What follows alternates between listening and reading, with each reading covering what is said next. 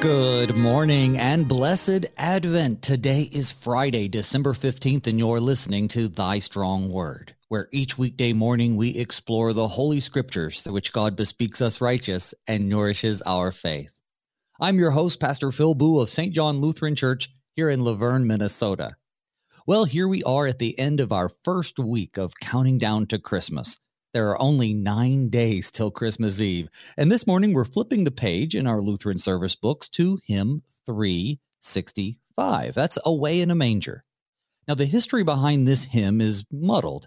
Some mistakenly believed it was written by Martin Luther, but most historians attribute it to German Lutherans in Pennsylvania around 1885. Well, in this episode, we'll explore what we know about this simple, poignant hymn and hold up what it teaches against the scriptures. But before we do that, allow me to thank the Lutheran Heritage Foundation, whose generous contribution helps to bring you this very program. They also help bring the true message of Christmas around the world through their translating and publishing work. And you can learn more about all the things that they do through their website, which is lhfmissions.org. Well, it's Friday and we're live this morning, so feel free to call in with your comments or questions. That number is 800 730 2727. You can also email them to me at pastorbooe at gmail.com, or you can send me a Facebook message. I'll try to get your question or comment on in the air.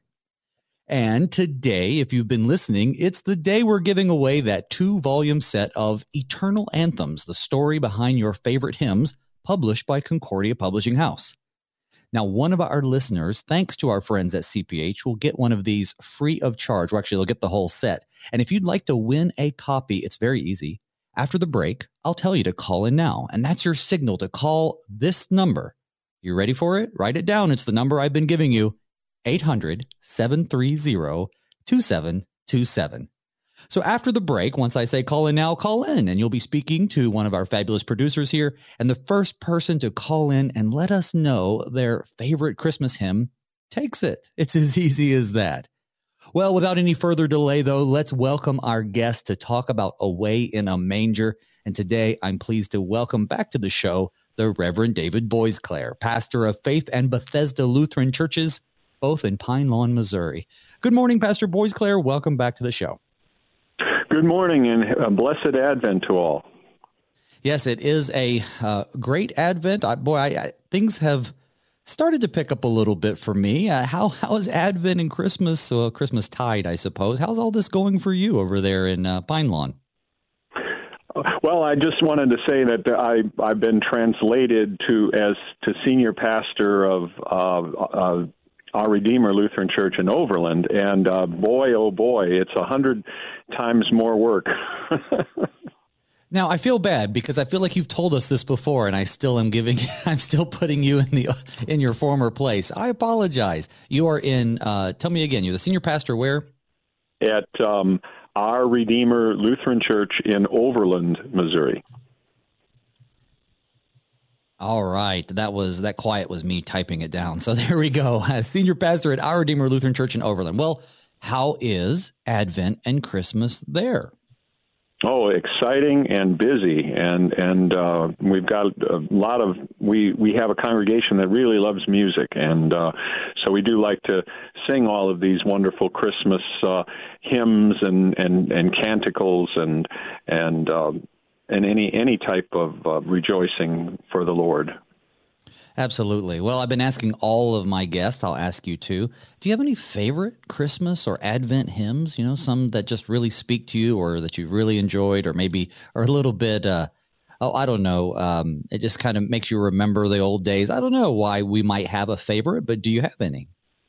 Yeah, I uh, for uh, Advent on Jordan's bank, the Baptist cry. I like that. It's uh, mm. uh, "Puer nobis nascitur" or something in the, the tune, and then there's uh, the Christmas. My favorite Christmas hymn, of course, is "O Come All Ye Faithful," oh, uh, which uh, I, I enjoy singing as the as the processional on Christmas Day.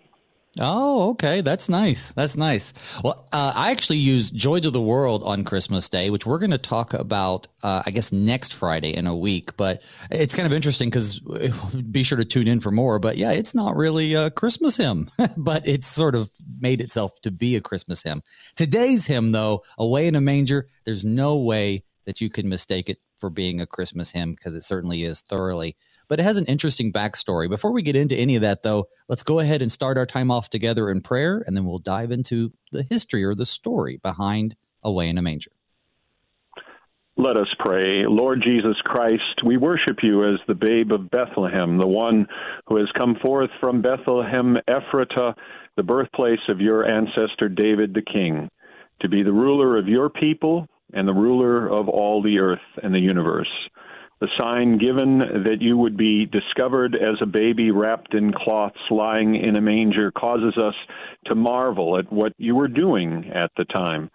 From your manger bed, you ruled the cosmic deep and all the universe as true God and true man. How wonderful it is that you are consubstantial of one substance with the Father and the Holy Spirit, as well as of one substance with all of us, every human being. How gracious and loving toward us you are. We celebrate your birth as the only hope of the world and humankind, only hope of salvation. From your lowly manger, hear us, Lord Jesus. Amen. Amen. Well, you know, we've been doing something a little different than just getting into the scriptures, so it's required a little bit of extra investigation. I'm interested to find out what you've discovered about the history, the origin, the story behind Away in a Manger. What'd you find out, brother? Well, um, and and uh, by the um, reference, of course, to that wonderful set that uh, some blessed person will receive uh, is is very good. But we also have the new companion to the hymns, uh, two large fat tomes, and uh, on on Away in a Manger they've got they've got a lot of information showing that it first appeared to the world in 1884 uh, in uh, the um, uh, Myrtle, or published by the Universalist Publishing House, May 3rd, 1884 uh, Luther's Cradle Song, and and um, it um, basically, I think, as you mentioned at the beginning of the of the uh, program, that uh, you know it was considered to be Martin Luther's hymn, and what I think is, of course, that I'm I'm just putting together things from my own mind is that they were thinking of from heaven above to earth I come, where where there is even a in in stanza 14 a mention of the cradle song and so, um, some 19th century uh, Christian uh, wanting to uh, make a beautiful Christmas lullaby wrote Away in a Manger. Yeah, it's kind of uh, you know, I wonder if that pseudepigrapha hadn't happened, right? If it hadn't been attributed to Luther, if it would have been, I don't know, as as well known. Because from what I read, you know, it was really popular, first being published around the time you said, uh, and attributed to German Lutherans in Pennsylvania. So, you know, Lutherans pick it up. Some guy in the 19th century says, oh, must be Luther's cradle hymn. I think your explanation is as good as any. But I wonder if it got traction because of its association with Luther, because it's a very simplistic hymn. It's not as deep in its theology as some of them that we've been studying. Uh, but but yeah, it kind of reminds me of the table prayer you know, people attribute it to to all kinds of different reformers and different people in their traditions, and I don't know that we really know where it comes from. That, that's exactly right, and and uh, I think I, I do believe that it got more traction that way by being said to be uh, written by Martin Luther. I have like um, we sometimes have little carol books uh, from Christmas that are printed, and and and and I was curious who wrote this, and then oh Martin Luther. I said no way. you know when you're if you're if you're uh, if you study uh, for the pastoral ministry you learn a little more about luther and there's no place where we find uh, away in a manger. And then the thing was is it was translated into german in 1934 and uh, it, it it shows by the, the, the if you compare the English text to the German text, the German text is a little bit awkward, uh, you know, because it's trying to translate uh, the uh, right. English text. So it, so it's obviously the German is a translation. Yeah, because obviously, if it had been original German, it would make more sense in German. But, you know, I, I also read that there was only a couple of verses published way back in Philadelphia in 84, 85. Uh, and then a third verse was added in the early 1900s, I guess for a children's program by John T. McFarland. Uh, just some stuff I dug up. Anything else about its history that people might be interested in? Well, the the uh, particular uh, magazine where it appeared was a a temperance magazine. Uh, the um, it, it, there was a, a lady who was a uh, minister of the probably the Universalist uh, church, like Unitarian Universalist, and but she was very much into um, temperance and no, not no one drinking alcoholic beverages. And there's a, like right near uh, where that uh, uh, away in the manger is printed. She has a pledge I make: no wine to take, nor brandy red that turns the head, and stuff like oh, that. Oh wow! So. And not uh, one. Well, that's the, that's not a stanza you're going to find in the Lutheran hymnals, I imagine. I I don't imagine that you will. I, it was the um, uh, Charles Gabriel uh, is considered the author of the third stanza, which was put in uh, from Gabriel's Vineyard songs oh. for Sunday schools, praise meetings, home circle, and all occasions of church service in 1892. Hmm. And um, and so that's that he that he composed it, but but he said that it was from uh, written by Martin Luther. See, so again, the pseudepigrapha there. yeah, wow. You know, and it's funny because I've, I, I see a couple different conflicting stories, and that's what happens with these hymns that just organically become popular. You know, we think today of something going viral on the internet, and it goes pretty quick, and it, it, it goes viral quick, and it usually burns out quick. But things going viral over the course of 100 years, 200 years, uh, obviously goes a lot slower, but it still has some of those same things. You don't really know for certain all the history behind it. It gets attributed to other people who aren't exactly the people who were involved, uh, but it doesn't really make it any less a benefit to our Christmas season. You know, we it, it was popular because of the message, not necessarily because of who wrote it or why or anything like that. But yeah, there, there's this widespread belief that Luther's writing this carol, singing it to his children each night before bed. Uh, that, that sounds nice. And it might even sell hymn books, but it probably, oh, actually, we're pretty, very certain that it's not true. Um, it has a couple different tunes I've found. We have the, the tune that we know about here in America. The sources I have say it's composed by James R. Murray, American songwriter. Maybe you find something else. But in the United Kingdom, it's sung to a different melody known as the Cradle Song, which was composed by William Kirkpatrick. Now, that's the information I have, but again, it's so sketchy out there. Did you find anything else about the tune? Oh yeah, no. That what you're what you're saying is exactly right, and and I, I think I read somewhere that it ha- it has 150 tunes that it could be sung to. If you look Whoa. on YouTube, uh, you can find seven tunes. There's a gentleman at a piano on YouTube, and uh, seven seven tunes for "Away in a Manger," and and uh, you know on the uh, the first time that the text appeared, which was in that that magazine Myrtle uh, it it it said it could be played to "Home Sweet Home." Oh, okay. Well, so I, I, tell you, away in a manger. well, you know, there's a lot of hymns like that, and and yeah, the meter will match different tunes, and this is, I would say, a children's tune, wouldn't you say? I mean, it, it's in terms of its simplicity, it's easy to understand what's going on, but I also, as I think as we go through it, we're going to find that because it's not super deep in you know expositional theology it, it might be a little hard for us to find exactly places in the bible to connect it to uh, besides just luke 2 in general. Oh yeah. But but believe me there are some. Excellent. And i can't wait to hear them. Anything else about the history before we move right into the hymn itself well, it, it, it's rather interesting that it didn't appear in our the Lutheran hymnal, um, you know, some 80 years ago when that came out in 1941, but um, uh, then it came out in in what was known as the children's hymnal, which came out probably in the 50s. I remember that, and in fact, in that particular. Uh, songbook it was there they they provided three uh, tunes. Of course, the the one that we're most familiar with, uh, which was called Mueller.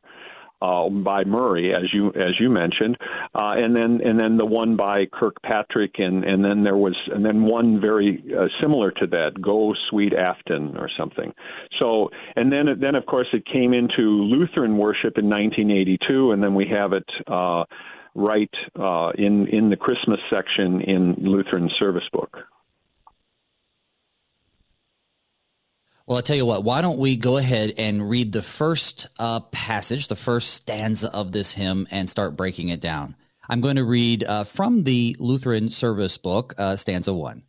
Away in a manger, no crib for a bed, the little Lord Jesus laid down his sweet head. The stars in the sky looked down where he lay, the little Lord Jesus asleep on the hay.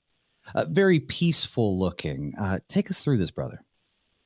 Yeah, well, the word manger, for instance, uh, that's that's a very very interesting word. Uh, if you if you were to be a little more crass, you would call it a feed box.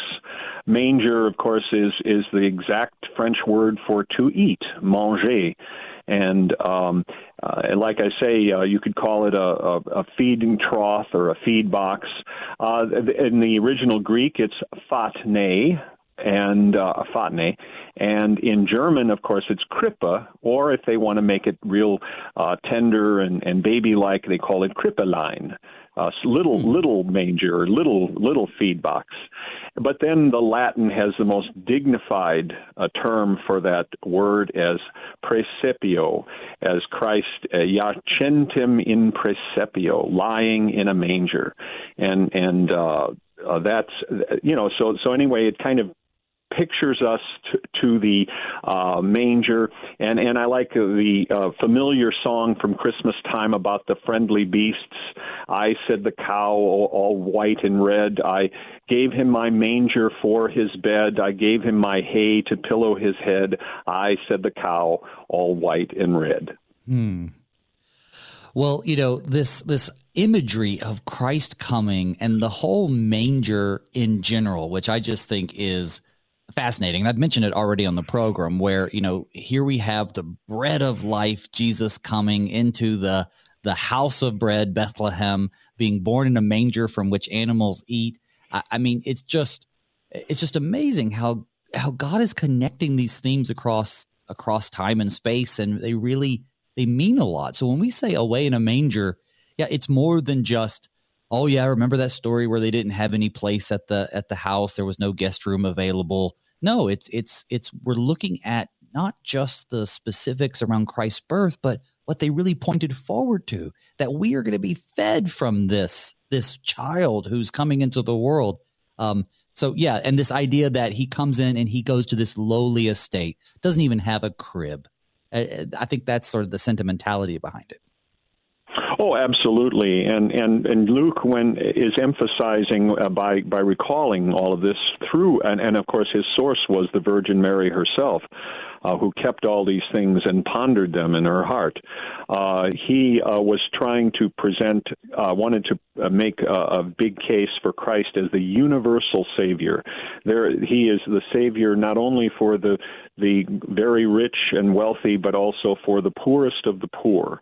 And he comes, and our, our God comes into the world in such a humble way. I don't think any of us were when we were born were put into a manger, though some of us might have been. Yeah, you never know. But, you know, it's like when we look at that, when we think about all that Christ has done for us, you know, it's important this universality of of who he is. Like it's not you, you mentioned it's not just the wealthy and the rich. And in today's environment, we might think of, and in fact, I think we've been cultivated to think of the wealthy and the rich as the bad guys, right? You have uh, 80s sort of all the corporate villains in the movies and you know we come into this time and all rich people are are perceived as being greedy and we all know that that's not the case. But in anyway, during this time when Christ was born, it was kind of the opposite. I mean, people certainly didn't like the rich, but they saw them oftentimes as being blessed by God. So for the for God to send someone to someone who is not wealthy or or blessed with all these riches and power really is a scandal. You know, it's a it's a scandal, and I think the scandal's been lost. Nowadays, we think, well, of course he wouldn't go to those evil rich people, but back then it was a scandal for him not to be born in the halls of kings, but rather to be born in a manger.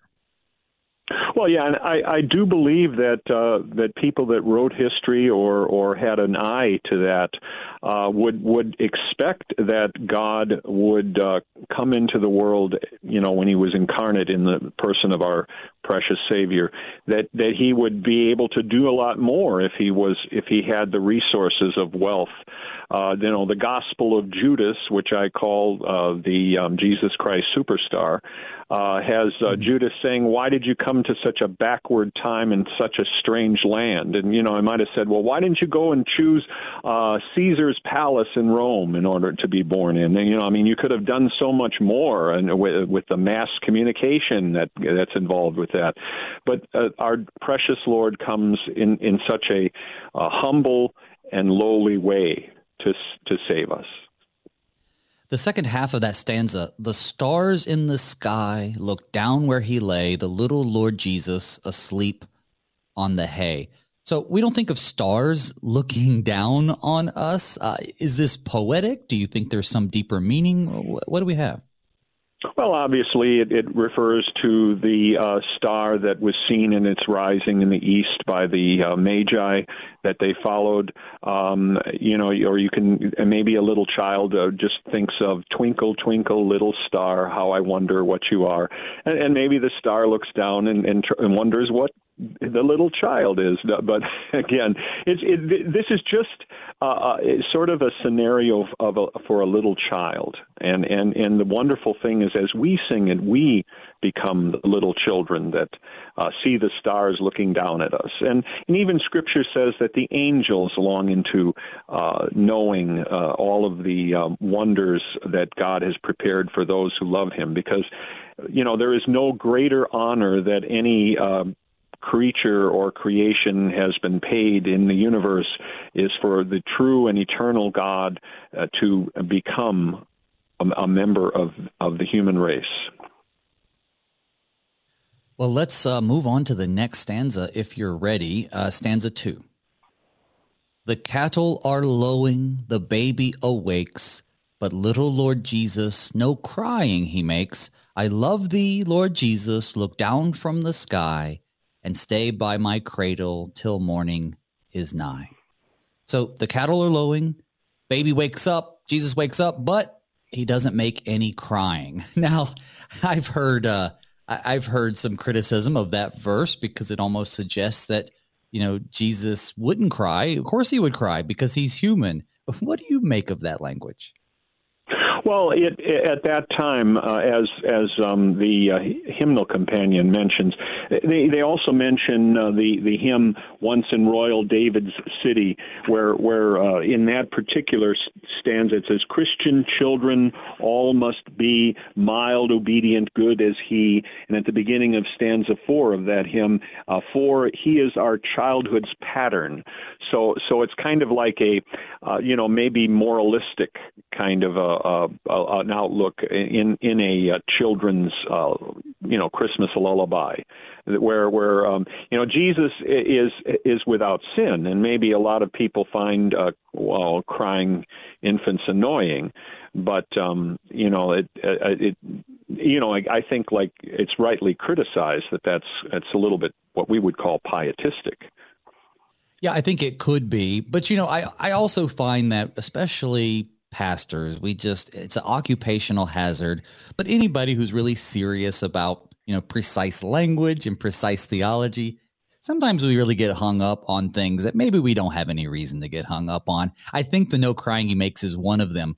But you're absolutely right in saying that if if we're trying to suggest that Jesus, you know, was this perfect child in the sense that he never even cried, I think that's going a step too far because in his humanity, Jesus cried. He he worried. He he he cried as an adult. Why wouldn't he cry as a child? Uh, but at the same time, that's just to emphasize his humanity, not to say that he's somehow sinful. So I'm certain that as a child, he would have been different than ordinary children, being sinless, but no less human, of course. And, and um, obviously, um, anyone but Jesus is a sinner. So perhaps uh, the reason for crying, uh, and all, you know, and, and and I think, of course, let's not be so hard on the little ones. I mean, they they they're they're just they just tug at our heartstrings, and and and when they cry, we we just feel so sad for them. Uh, sometimes they're just they're just tired or they're scared or whatever, and they just need to be held and rocked and loved and and but I but I guess the thing is is definitely our Lord Jesus cried. Although uh, you know it might be nice to have a passage in Scripture that say he laughed. Um, of course, but you see the reason why that isn't, or, or it was the Gnostics that came up with the laughing Jesus. But um, anyway, uh, he. Uh, it just shows, of course, that that that he is sinless, perhaps uh, that that he and he is well behaved even as as a, an infant. But I'm sure there were times that uh, since since uh, he was in a state of humiliation where he did not always and fully use his divine nature, he was hungry and he wanted mom to feed him. And for folks at home, if you're like, okay, why why even pick up on this idea of no crying he makes? Well, the other concern is that there was an old and ancient heresy called Docetism. And Docetism or Docetism incor- incorrectly believed that Jesus only seemed human and was really just purely divine, almost like uh, he just appeared human but really had no human characteristics. Obviously, a heresy, obviously, uh, a, a sinful position. So, you know, it makes us worried when we when we encounter things we want to make sure that we're confessing rightly. Uh, but at the same time, little Lord Jesus, no crying he makes. Uh, what benefit would there to be to say, but little Lord Jesus woke up and he cried a lot and Mary didn't get any sleep and you know, happy Christmas, right? So there has to be a poetic license to say, well, we're going to put a good spin on it, like you were saying earlier. Yeah, and and, and uh, maybe maybe he he liked the the cows mooing, and uh, you know I, I can just I can just imagine the the the, uh, the scuttlebutt that went on in that in that stable where where there were cows and and and maybe other animals, and and uh, children love animals. Well, I was going to say we talked about that a little bit. When we talk about Silent Night, Holy Night, or when we will talk about it, or have we? I can't remember now. But in any case, the cattle are lowing, the baby awakes. They we might argue, well, there's no there's assumption that there were cattle present. We don't have any biblical text that says there's cattle present. Uh, well, yeah. So sometimes you just have to go with it. Don't don't get too hung up on it. The third little line in this stanza is, "I love you, Lord Jesus. Look down from the sky." And then stay by my side till morning is nigh. So, this idea that Jesus is looking down from the sky, well, theologically speaking, that might not be perfect either. But again, we're, we're, we're approaching people from where they are. And in this case, children, right? We Jesus didn't go around and correct everyone's theology, and no one's going to be saved by having perfect theology. But this is it's reaching kids in a way that they can be reached. Uh, so, yeah, to them, Jesus is looking down from the sky. Yeah, and and um, you know he ascended into heaven. Um, right. uh, you know, I mean, and, and many hymns use that. Um, uh, you know from the sky or no i mean you know also like no angel in the sky can fully bear that sight or um all the angels in the sky. Of course there you there you're kind of going back to when they appeared to the shepherds on the on the fields of bethlehem uh, with their sheep. You know it says that the that the whole eh, the, the a multitude of the heavenly hosts praising god were in the sky you might say. It doesn't say in the sky but it was they were there and they were they were uh, praising God. Indeed. Well, I tell you what, we haven't quite finished this. We'll finish up this verse when we get back from our break. So, folks, don't go anywhere. When we come back, we're going to give away that two volume set of books, Compliments of CPH. And we're also going to keep on going with our hymn, um, which is Away in a Manger. We'll see you folks on the other side.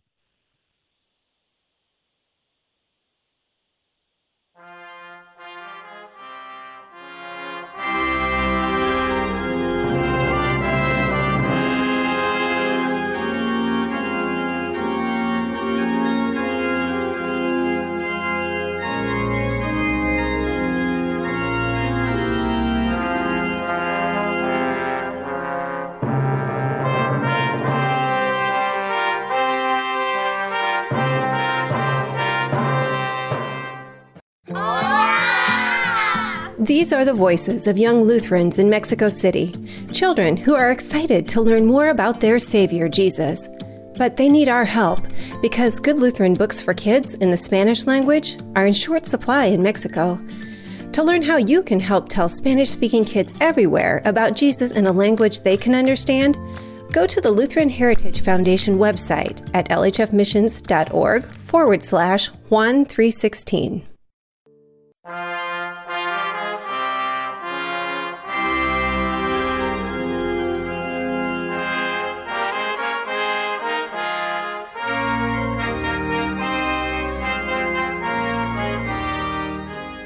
Welcome back, friends. I'm Pastor Phil Booe, your host, and with me this morning is the Reverend David Boisclair. He's the senior pastor at Our Redeemer Lutheran Church in Overland, Missouri. And before we head back to the hymn, I just want to remind you again that if you have any questions, feedback, comments, or complaints, you can reach out to me. Email me at pastorbooe at gmail.com. You can also find me on Facebook, or you can call into the studio it's going to be an important number 1 800 730 2727. Any of these methods can get your question or your comment out on the air. And if you're waiting to call in to win the two volume set of Eternal Anthems provided generously by CPH, then call in now to 800 730 2727. And once we have a winner, we'll bring them on the air. We'll talk a little bit. But for now, brother, let's get back to our text.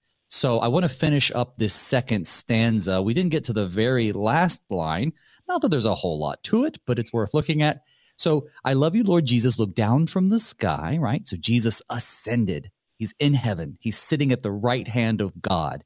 Um, so for children, especially, it's just him looking down on us. But then, and stay by my side until morning is nigh. Now, this echoes that promise of Jesus to be with his disciples always. At least that's the first thing I thought of. But stay by my side until morning is nigh. What do you make of that? Stay by my cradle. Um, the the thing is is I guess I looked at it. I just imagined myself as being a baby in a cradle. I, I, oh, sure. I un, uh, un, you know, somewhat uh, unusually, I have remembrances of when I was lying in a cradle and my parents were looking over over me. So, you know, I don't know, maybe there are some some of us who have have little vignettes of of memory from the time that we were infants or I probably wasn't an infant. I was probably a toddler at the time, but I know I was in my cradle.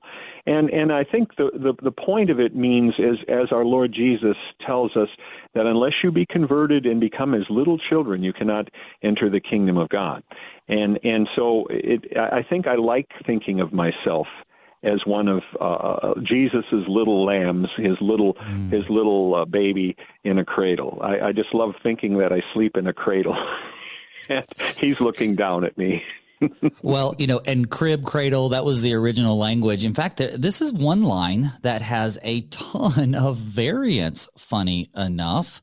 Uh, let's look at it real quick. Uh, so back in 1882, it was, and stay by my crib watching my lullaby and then and stay by my crib to watch Lullaby, Seaman's Magazine, 1883, and stay by my cradle to watch Lullaby in 1887, and watch me watch by me always and ever be nigh, 1890, and stay by my cradle till morning is nigh, 1891, and watch o'er my bed while I slumber, while in slumber I lie, I guess that's the only mm. one that's kind of a little adult. And watch over my bed while in slumber I lie, 1893.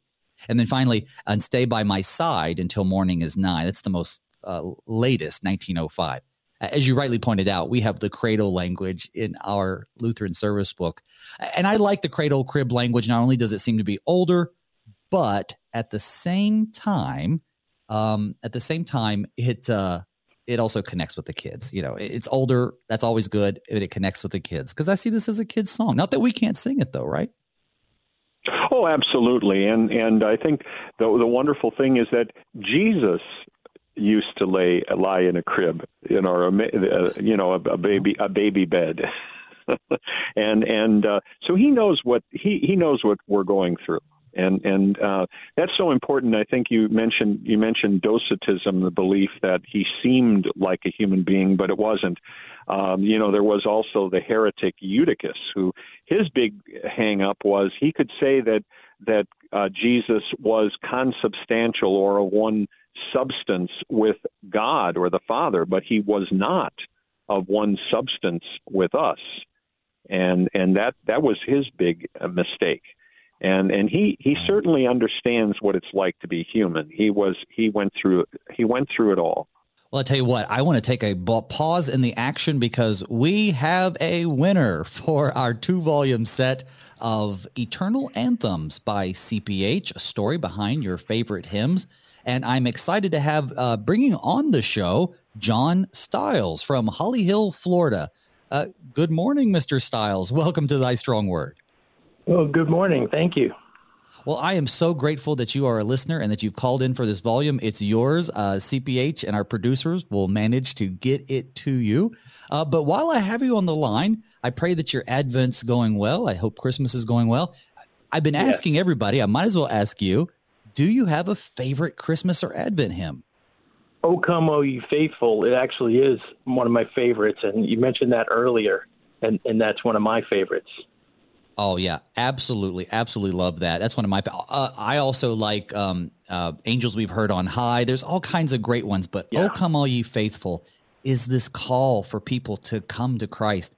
Well, I'm so glad that you called. Tell us a little bit about yourself, if you don't mind. Oh gosh, uh, well, I, I have been living here in Florida since the '80s, so this is my home now, and uh, I'm a real estate agent here, and uh, I go to Trinity Lutheran Church here in Holly Hill, and um, I I love the church and I I love God and and I really love the hymns. That's why I'm listening to this episode right now. Actually, um, each each Sunday I look them up beforehand and try to learn something about them. So I thought this was just a great idea, and I I never win things, so I'm just kind of thrilled to, to to win this. Oh, excellent. Well, I'm so glad that you've been listening. I'm glad that you've enjoyed the show, and I'm glad that you, well, that you won this set. Uh, who is the pastor there at uh, at your congregation? Well, right now we have an interim pastor. Pastor Sizemore retired, and fortunately we have Pastor Moore, who's uh, a retired pastor who is gracious enough to step in as an interim pastor, and hopefully this coming year we'll have our our new full time pastor here. Oh, wonderful. Well, blessing is our pastor. Well, blessings on that call process and blessings on uh, the Reverend Dr. Jeffrey Moore's um, interim service to you. Well, brother, we're going to let you go and get back to the text, but I'm congratulations and I uh, thanks for listening. Thank you very much. Thank bye, you for what brother. you're doing. Okay. All right. Bye bye. All right. Well, that's excellent. I'm so glad. By the way, if you're like, man, I really wish I could have gotten that, there's going to be another chance, but not on the air through social media. So be sure to like and subscribe to the uh, the Facebook page for KFUO Radio, uh, our YouTube channel, but uh, all the other places. I think we're on Twitter too. I don't know. So I should I should get all those places so I can announce them later. But in any case, here we go back to our text because that's why you're here. And we're talking about away in a manger. Brother, are you ready to move on to that third stanza? Oh, absolutely. I just wanted to say, though, um, what's beautiful about the second stanza is that the the child confesses that he or she loves Jesus, oh, and that yeah. that's what Jesus that's what Jesus just delights in. And you and you're you're reminded of um, the uh, text in Mark where they were bringing uh, children to him, and then of course uh, Luke reminds us that they were infants, and uh, and then his disciples, of course, uh, uh, you know, scolded uh, those who brought the children, and, and it says he was indignant. That's that's that doesn't seem to be strong enough a word. He was he was very mad at them. Man, he mm-hmm. says, "Let the little children come to me, and do not hinder them, for of such is the kingdom of God." Well, and that same oh. sort of theme continues into the next one when he says when the child speaking through the hymn says, Be near me, Lord Jesus, I ask thee to stay close by me forever and love me, I pray. Bless all the dear children in thy tender care and take us to heaven to live with thee there. So you're right. He's confessing this, this love for Jesus. I love thee, Lord Jesus. And then it doesn't just stop at the cradle, doesn't just stop at baptism, doesn't just stop, you know, when they're kids it, continues. Be near me, Lord Jesus. I ask you to stay close by forever. Isn't that what we want? And isn't that what Jesus has promised? Exactly. I behold, I will be with you every day, you know, and um, always. Uh, but you know, it's like he he uh, wants us to uh, um, observe all everything that he has commanded us, and and he will be with us every single day until the uh, consummation, the end of the world and and uh, this this is a perfect uh, evening prayer, just like now I lay me down to sleep, uh, where it, where it says, "Be near me, Lord Jesus." It's it's I think it's a perfect prayer for a little child to pray before they go to bed. Oh, it really is. And this is another section of text, as you mentioned earlier in the program, that was erroneously, maybe on purpose, attributed to uh, to Martin Luther, but it didn't even show up in the first known appearances. In fact, it didn't show up until 1892 in a in a, in a book called uh, Gabriel's Vineyard Songs. So this little part of it is not a part of the original, but it flows really well. It kind of it's almost like uh, the end of Mark, right, where the the scribes seem to finish up the story and they finish up the thoughts here in a way in a manger by not just leaving it at the cradle but pointing forward to the fact that Christ promises to be with his children always or God promises to be with his children. And I say it like that because that is what Jesus does for us. He makes us children of the Father, eh, which it was so scandalous for Jesus himself to call God his Father, and yet now all those who have faith, hope, and trust in Jesus can call God their Father. And so, yeah, we we are all the children of God in this hymn. So we've been talking about it being a children's hymn, but we're children. Exactly. I, I like the emendation that kind of came through time. I think when when it was first uh, com, uh, when it was first written, uh, it said, "and and fit us for heaven to live with thee there." Um, I, you know, may, yes, uh, by the Holy Spirit, He fits us for heaven, but the, you know that it's better to uh, maybe uh, put put us in the uh, passive, and that He takes us to heaven and and so I, I think that's that's uh, you know m- more in keeping with one being an infant. You know, the, the wonder is is that Jesus. Uh, uh, as as God the Son allowed himself to to be handled and to be to be born and to to be um, uh, uh, raised, reared as a child, and and and what what a, a, tremendous humility that he provides for us in in that, and and and of course also an example. Oh, absolutely. I, you know, and some of the language here, we could also do what we did when we talked about the lowing of the animals or the crying of Jesus. You can over analyze things, and and people sometimes do. So the, the phrase, bless all the dear children in thy tender care and take us to heaven to live with thee there. Well, bless all the dear children. Now, some, and as I was doing a little research for this, I, I saw a lot of folks, our Arminian friends, who say, well, this is uh, suggesting that uh, children are all saved, right? All the children will be blessed. They're all the children are automatically in their care until they reach an age of accountability. That's not what the Bible says. So, how can we better understand this instead of thinking of it as all children are saved, but rather, what does it mean that God blesses all the dear children in his care? Yes, I, I, I can see, and that's a very serious problem because that is a terrible error that that that uh, you're teaching a salvation by works when you say that uh, children uh, or, or infants or children before they reach the age of accountability are are innocent. Uh, if they were innocent, then they wouldn't be subject to death. Uh, you know, I mean, you, you, a, a infant or a, a unborn human being is subject to death, and if they are, that means they are not uh, sinless.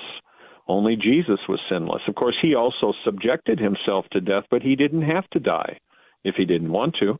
He wanted to because he died to take away our sins. But I, I think that's that that that is a very important point to to um, uh, present present to us. I'm I'm I'm guess uh, maybe uh, you know if you look at it maybe sort of innocently the song innocently you would probably look at look at it through the biblical uh, spectacles that we have. Right, exactly. Of course, you know we consider all things according to the scriptures. You don't take anything, um, just one stanza, and make doctrine on it, and you certainly don't do it to a human written him. I, and and I see that a lot where what people know about the scriptures comes from movie, TVs, even hymns, which is also why it's very important that while we don't want to overanalyze hymns, especially if they're children's hymns, we also don't want to be lackadaisical about what we include in our hymnals. And, and that's another kind of undercurrent that we've been, been hinting at as we've been going through these hymns that they need to be theologically appropriate. They need to teach something right. And for the audience of this hymn, this one does a good job. Well, I, I, I think so too. I, I think it's a like I said, this third stanza is it would be a beautiful bedtime prayer for a child. I mean, I, I basically uh, always did, and now I lay me down to sleep. I pray the Lord my soul to keep. If I should die before I wake, I pray the Lord my soul to take. Bless mommy and daddy and all everybody. yes, and, yes. and and and uh, but in this in this particular case, it really fosters a a um a nearness, a an intimacy between the child and Jesus. Mm-hmm. That that Jesus just loves the child, and that he is he is lovable, and he makes uh, he by his blood and righteousness makes the child lovable as well, and through baptism. And then, of course, it ends with "and take us to heaven to live with thee there." Um, you know, we, we could make it right by saying, take us to the new heavens and the new earth, which you'll usher in at the end of time after judgment day to live with thee there. But that's a little cumbersome. So we'll just say, take us to heaven to live with thee there. Uh, certainly the goal and the hope of all those who put their faith, hope, and trust in Jesus, including children. See, and that's what's interesting about that interpretation. Well, if children can't have faith, then this hymn isn't very useful to those who believe that children can't believe. And yet, here we are singing about a child, both literally and, of course, all those who are children of the Father, uh, of having faith. So, faith is something that God gives us. And I see that in this hymn too. It's very passive. You know, yes, there's the request, be near me, Lord Jesus, but it's not a demand. It's not a command. It's not a, you know, uh, calling down heaven into your life or calling down blessings. It is a, an appeal to God in his mercy to be with us. And that's what we look forward to.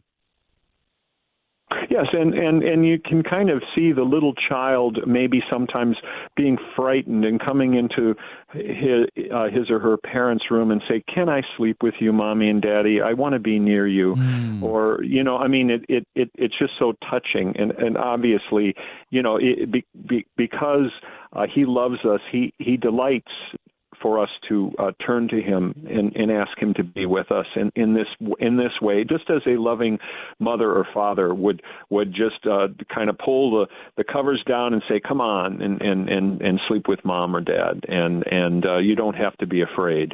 It, it, it is that same type of of uh, close intimacy and love that uh, is fostered through this.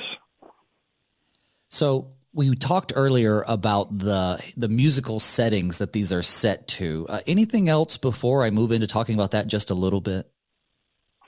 Um, well, yes. Um, I think that that our, you know, in in our circles, you know, uh, in the Lutheran Church Missouri Synod or in Lutheran circles, we we try to be a little bit different from from the uh, the way the you know the trend or the the uh, popular trend, but um, they also saw the beauty of of the uh, fam- more familiar tune uh, which which was known as Mueller or as uh, Away in a Manger uh, in in uh, Lutheran Service Book, and and and that when you know so so but it but it's rather interesting that uh, you know the other the other two tunes are are perfectly fine too. Right. So let's look at these tunes. Now we talked earlier Mueller or Miller Miller uh, M U E L L E R this is the most popular tune, I believe, in the United States, the one that most people are going to uh, think of when they think of Away in a Manger. Away in a manger, no crib for uh, you know that idea. So, so this right, right. this Miller term, but both of them are in our hymnal. We have the cradle song in our hymnal too, and I have to admit that I had never heard Away in a Manger to the cradle song mostly because I don't live in Britain, Ireland, and Canada, and also because I hadn't been Lutheran because in until I joined the Lutheran Church, I heard the the cradle song version, and that one's the one that goes. Away in a manger, no crib for a bed. Oh, I'm terrible singer, but you get it. So, so it's it's different. Um, do you have a favorite? Do you do you like one of those over the other?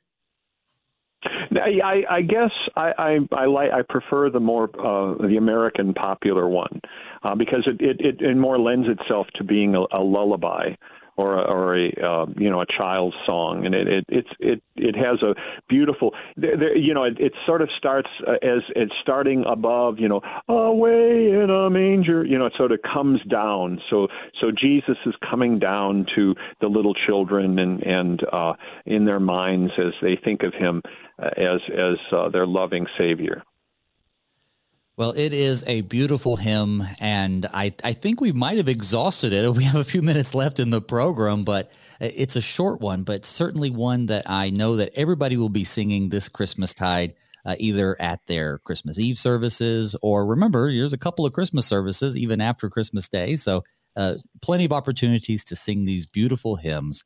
Um, anything else you want to add to the conversation as we as we try to stretch it out just a little bit longer. Our time is just uh, is, is rapidly uh, going away, but not fast enough. We have a little bit more time. I just love uh, the translation of uh, another hymn, which kind of expresses that about the lullaby. Uh, it's uh, "We praise, O Christ, Your holy name." The stanza that goes, "The Virgin Mother lulls to sleep Him who rules the cosmic deep. This infant is the Lord of day." Whom all the turning worlds obey. That this same, you know, little child, right from his manger, is is the one that has the whole world in his hand. You might say. It's so p- pictured so beautifully in the film, um, A Greatest Story Ever Told. They have a child cooing, and they have an infant hand holding the sun, because that same little baby is the eternal Lord of all it is something that I think is extremely difficult for us to get our minds around that Christ comes, our Savior, our Lord, our God, descends to us in human flesh, and he submits not just to being born, with the which the ancient saw as the beginning of his suffering, but also to be submissive to his mother and his earthly guardian, to be a little helpless child who he created the whole universe, but he can't change his own diapers. Uh, so he he really does come all in into this world to grow up and wisdom and stature, as the Bible says, to be one of us. I think still today, that's one of the biggest hurdles, the biggest scandals to people's uh, belief that they they set up this this wall that says that doesn't make sense. Uh, but it really does when we look back in in context of what the Bible had taught us, what the prophets had foretold that Christ came and he he didn't do it just to for the heck of it, but he did it because now now we have a high priest who's not unsympathetic with our weaknesses because he endured what we endured. But it's still it's it's hard to get our minds around the creator of the universe laying in a manger of hay that first Christmas day. And and uh, Luther said it so well when he said there's three miracles. God became man, a virgin bore a child, and the human heart can believe it. And and uh, as as you you mentioned, you know, the world is only too ready to say this just doesn't make sense. It's all nonsense. But uh, the wisdom, or rather the foolishness of God, is wiser than men. Oh, I think that's a great way to go ahead and end our program. It's a few minutes early, but folks, I've been so grateful to have you guys. C- congratulations once again to uh, John Stiles, who won our uh, one and two volume set of Eternal Anthems, Compliments of CPH. And thanks to our guest, the Reverend David Boisclair. He's the senior pastor at Our Redeemer Lutheran Church in Overland, Missouri. And I'll do my best to remember that for the future. Thank you, Pastor, for being on the show. It's just been a, a, great joy, and may the good Lord bless and keep you and your family and your congregation in his tender care until he takes us all to heaven. Thank you, brother. All right, folks. Well, when we come back on Monday, well, it's going to be a Unitarian hymn. Oh, I know you're surprised. I was surprised. It seems odd to have a Unitarian hymn and a Lutheran hymnal. Well, this hymn that we're going to discuss was penned by a Unitarian pastor, but neither the pastor himself, as history shows, nor the lyrics he wrote were very Unitarian. That is, we're turning to LSB 366. It came upon the midnight clear. We're going to explore the history and the meaning behind this hymn. So please join us on Monday. Listen and find out why our hymnals are filled with hymns from many different traditions. All right, folks, that's going to be it. So we're wrapping it up. Until Monday, I pray that you have a continued blessed Advent and may God's peace and blessings be with you all as we pray. Father, keep us in thy strong word.